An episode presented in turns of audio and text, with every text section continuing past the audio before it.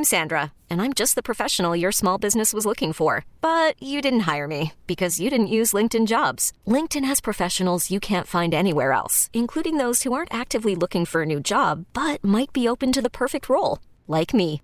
In a given month, over 70% of LinkedIn users don't visit other leading job sites. So if you're not looking on LinkedIn, you'll miss out on great candidates like Sandra. Start hiring professionals like a professional. Post your free job on LinkedIn.com slash recommend today. We really need new phones. T-Mobile will cover the cost of four amazing new iPhone 15s, and each line is only $25 a month. New iPhone 15s? Only at T-Mobile get four iPhone 15s on us and four lines for 25 bucks per line per month with eligible trade-in when you switch. Minimum of four lines for $25 per line per month with auto pay discount using debit or bank account. $5 more per line without auto pay, plus taxes and fees. Phone fee at 24 monthly bill credits for all well qualified customers. Contact us before canceling account to continue bill credits or credit stop and balance on required finance agreement due. $35 per line connection charge apply. Ctmobile.com. Guests appear on the Superbook Sports phone line. Superbook Sports. Download the Superbook Sports Tennessee app today with Jason and John live from the Tops Barbecue Studios on 92.9 FM ESPN. Jason Fitz, the host of Fitz and Harry, catch him all over ESPN XFL today. I saw him on over the weekend. Joins us every Monday, and he joins us now. Fitz, what's up, baby? Just living that dream. How y'all doing? All is good in Hanging in there. Memphis. Yeah, man. So let, let's start with the XFL. It is it is spring football. I saw you doing some work. I saw your man Harry Douglas was on scene there uh, with the Vegas Vipers. What is the measure of success for the XFL? What should it be? I mean, making it to a second season. Like, if we're just being real, I think for all these leagues, there's this this element of sustainability, you know, and it's something the USFL is going to deal with too. Like, when you start thinking about what the measure of success for this league is, uh, there's two things. One, you got to sustain, but two, we're seeing a, an interaction with the NFL that we've never seen before. And I've talked a lot to Dean Blandino, who's the head of rules innovation, dumbest name ever for the XFL, but uh, he made it clear that they've been in talks with the NFL from the outset on what they're doing rules wise. So some of these things, like for example, having the opportunity to go for a fourth and 15 instead of an onside kick in your own territory, that's something that the NFL has explored multiple times, but didn't want to take the plunge on. Well, now they've seen it and actually seen it help a team win a game. So, you know, those sorts of changes, the elimination of the extra point and instead the opportunity to go for one, two, or three after every touchdown. That's something that the NFL has talked quietly about. So the XFL is is not even being shy about the fact that they want to be a feeder league for the NFL in a way that helps rules be tested out. I think that's the other success for them. How much of this ends up in the NFL? Like, hey guys, I think we could see some of these rule changes initiated as soon as this season if the NFL continues to like what they see. Speaking of the NFL, you've got the combine this week. Bryce Young's only going to do the interviews. He's going to wait till pro day to throw. If you are any organization, Bears included, if you're the Colts who might want to trade up and get him, is there anything you need to know, Fitzy, that you don't already that you can learn there in those interviews about Bryce Young? You know he's a winner, but are there still things you want to ask him? No, I mean, for me, this is so clear and we're making it so complicated. You either love Bryce Young or you're scared of his size. Right. And, and size isn't height, it's frame in this situation. I have one person that covers the uh, Alabama that told me that at one point this year, Bryce Young was estimated to be around 165 pounds in the middle of the season. Now, he was taking hits from guys like Jalen Carter, right, and getting up from it. Can he do that week in and week out? He's been working with special nutritionists and trainers to try and get his weight up. I think at the combine, he's going to weigh in a little heavier than most people think. So I think he's going to try and get himself into that 195 range, 200 range would be ideal. But he's just a small frame dude. So, you know, you either love that, uh, you either have a problem with that or you don't. And if you don't have a problem with it, then he should be the number one pick overall in the draft. And there's not even a question about it. If you do have a problem with it, then you have to move past the prospect. I don't think the combine changes anything. I don't think the pro day is going to change anything. I also think that right now, if I was a GM of of a football team, if I if I knew that I could get any level of protection for him on the offensive line, I would without hesitation take Bryce Young as the first overall pick. My partner is very excited because he knows he holds the keys as a Bears fan uh, to the NFL draft, and we saw the report from Schefty this morning. Um, and, and then the report, of course, is that the Bears are leaning toward moving the top pick. Is that the right move for the Bears? hundred times out of hundred, especially depending on how far they're going to move down. But you know, I've had a couple of insiders tell me Houston doesn't love any of these quarterbacks. That's interesting to me because if you're the Bears right now, you feel like you have a real opportunity to move down four or five. Uh, you can move down to six. You could trade with the Colts. You could trade with the Raiders. You could trade with the Panthers and still get yourself a top ten pick and a lot of uh, a lot of equity in return for it. So suddenly it becomes a real conversation about how far can you go down and still get yourself a Will Anderson or a Jalen Carter or you know one of those defensive studs. The other thing with the Bears that we have to remember is that nobody in the NFL has more money to spend than Chicago does. So if Chicago wants to address the offensive line, which is also a smart thing to do, I think they could drop as far as 10 to 12 and still get there. So I don't even think it's just one move for the Bears. The Bears, if they're smart here, are looking to trade down a few times, get as much equity out of it as they possibly can, and just start acquiring players because I, I think they have their quarterback at Justin Fields. I don't think there's any question about that. So now go get him weapons, get an offensive line, spend that $90 million you got in cap money. The Bears should look wildly different next year, and should be a team that can go from obviously having the first overall pick to being in, at least in the middle of the pack, if not competitive in their division. Now that he's out of the darkness retreat, what should Aaron Rodgers do? He should go back to Green Bay. I, I, I mean, I, I think that we make this so complicated, but realistically, he knows Green Bay. Green Bay knows him. He knows the system. Uh, everybody knows, the, understands what it's like to deal with him.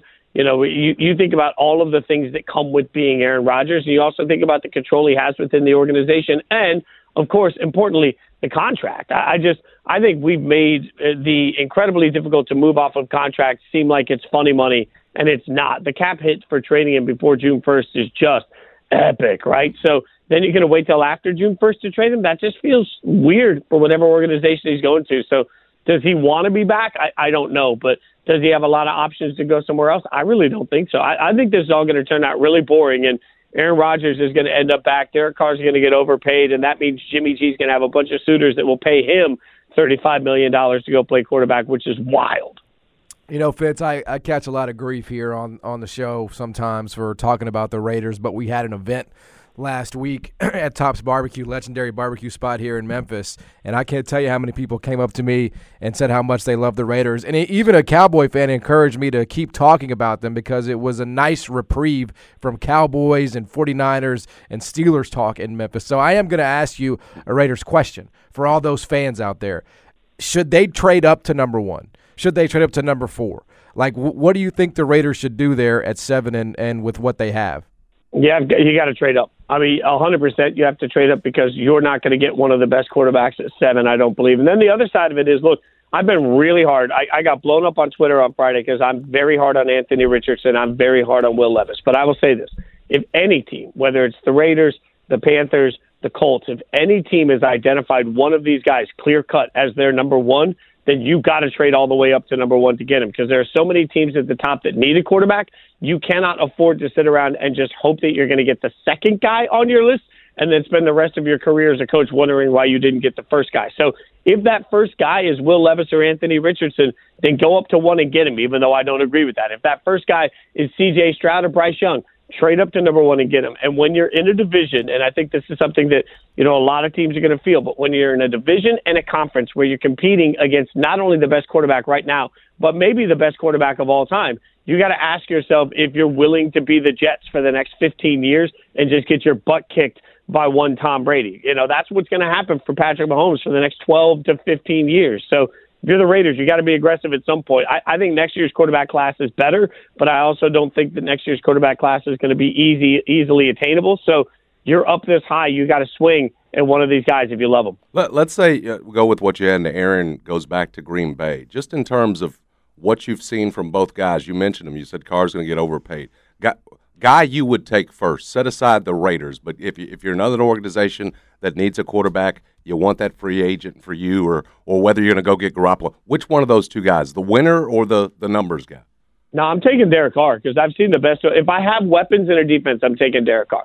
You know, so I think as long as if I'm going into a situation where Derek Carr is going to be asked to be a piece and not the piece, that I'm willing to give him whatever it takes. I don't think Derek Carr. He's like a lot of quarterbacks in the NFL. I'm not sure he necessarily makes everything around him suddenly championship level, but when everything around him is very good, he can take good and make it great. So I, I think Derek Carr can be absolutely a, a very good quarterback for the Jets. You know, I, I think Derek Carr can be a very good quarterback even for a team like the Saints. It does have some some options. Uh, I don't think Derek Carr makes the Panthers a playoff team. There's a difference there, right? Like, so it's just got to be the right situation for Derek Carr. But certainly, none of these free agents to me resonate more than Carr.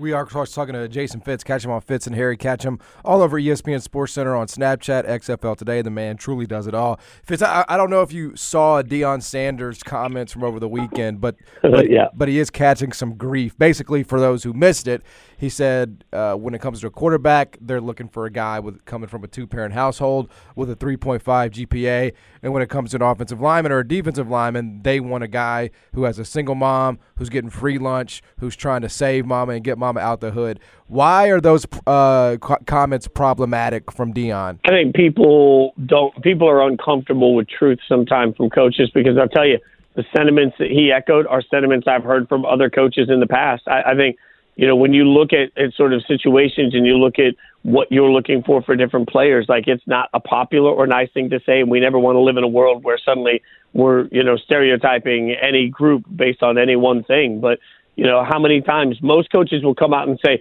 I want a defensive lineman with that dog in him, right? Well, what are they saying? They're saying they want somebody that has absolutely everything to fight for. And frankly, that's not just defensive lineman. I'll never forget the first time I talked to Mike Golic Jr., uh, offensive lineman at the time, when he was leaving Notre Dame and he went through draft coaching uh, from a coach. One of the things he was coached on at the combine is when you were asked the question, what what do you love other than football? What else are you into? The answer is nothing. I only love football. And they, they coached Mike on that because they didn't want anyone to perceive that Gojo wasn't all in on football when they knew he could just go into broadcasting and follow in his dad's footsteps. So you think about like the things you're fighting when you walk into the room. One of the things you're fighting is whatever the misconceptions are about you. And then at some point you you've just got to look at what coaches are looking for. And the concept of that that again I use air quotes, that dog in him is somebody saying, I want somebody that absolutely has no alternative but to fight for their family and for their food and everything in front of them at positions that require that. And it's a awful, awful thing to say out loud, but there are plenty of coaches that share that sentiment. The difference between Deion and everybody else is my guy understands exactly where he is in life and does not care what any of us think about what he says. So he's just reflecting a level of honesty that, frankly, he's not reflecting anything that Bobby Bowden didn't say to him at Florida State. I'm sure at some point, you know. So uh, it just speaks to the honesty of Deion, good or bad. Fitzy, we haven't gotten a chance to talk to you about it, we've, but we've certainly talked a lot about it. What, just what have you thought of Nate Oats, Alabama's handling of Brandon Miller's involvement in that in that murder case? I think all of this, and, and that, I'm glad you asked me about this because we haven't talked a ton about it, and I, this is where Alabama fans constantly blow everybody up that says anything negative. In a world uh, where a kid can be sat down for missing a class, or a kid can be sat down for you know having too many drinks, a kid can be sat down for being late to practice. Kids can be sat down for anything, especially when it's reflection of your university. I think the the most surprising part about this is that number one they weren't aware, as they admi- admitted, they weren't aware of some of the things that were a part of this until the testimony happened on the stand, which makes me ask the immediate question what kind of investigation did Alabama do, and how much information did they really want to know? Number two, from head coach to AD to the fans to everybody else in the process, it feels like they have said the wrong thing at the wrong time every single step of the way. There is a dead woman in this situation, and we're sitting here trying to make this about something that it's not. At the end of the day, whatever has happened here, what we haven't had is transparency from Alabama on what their investigation process was, on how they came to the decision to let him play and his teammate. They haven't given us any transparency on what they knew, when they knew, and how they knew it. And for anyone that says that, well, it's an open investigation and they can't, well, the less you give us information wise, the more you open the door to being questioned about your entire process. You guys know I've been consistent about these things over the years and all my times talking to you, whether it's a coach, whether it's a player. You are reflective of the university that you wear in your chest at the college level. That's why I demand so much of coaches in general when they speak. I don't think Nate Oats has at all represented Alabama the right way. I don't think the way that they've handled this shows us any information that makes us feel comfortable in this situation. And I genuinely believe that if it was a lesser program or a team that was not having the year that they were having, they would not be playing him because it wouldn't be worth the scrutiny. But when you are on the doorstep of a possible national championship, you'll forgive all of that as long as you keep winning games. That's the reality of college sports. But if that's going to be the reality we have to accept, then let me be real about it when I speak about it. Um, real quick, while we're on the topic of college basketball, is there a team as we you know are about to move into the month of March that that you think you know can win the championship? It just feels like you know. Do we believe Houston can do it? Uh, I'm just curious. Is there a team you like right now? No, uh, and and the hardest part about the college basketball world this year is that it has been wildly inconsistent, not just team to team, uh, but game to game.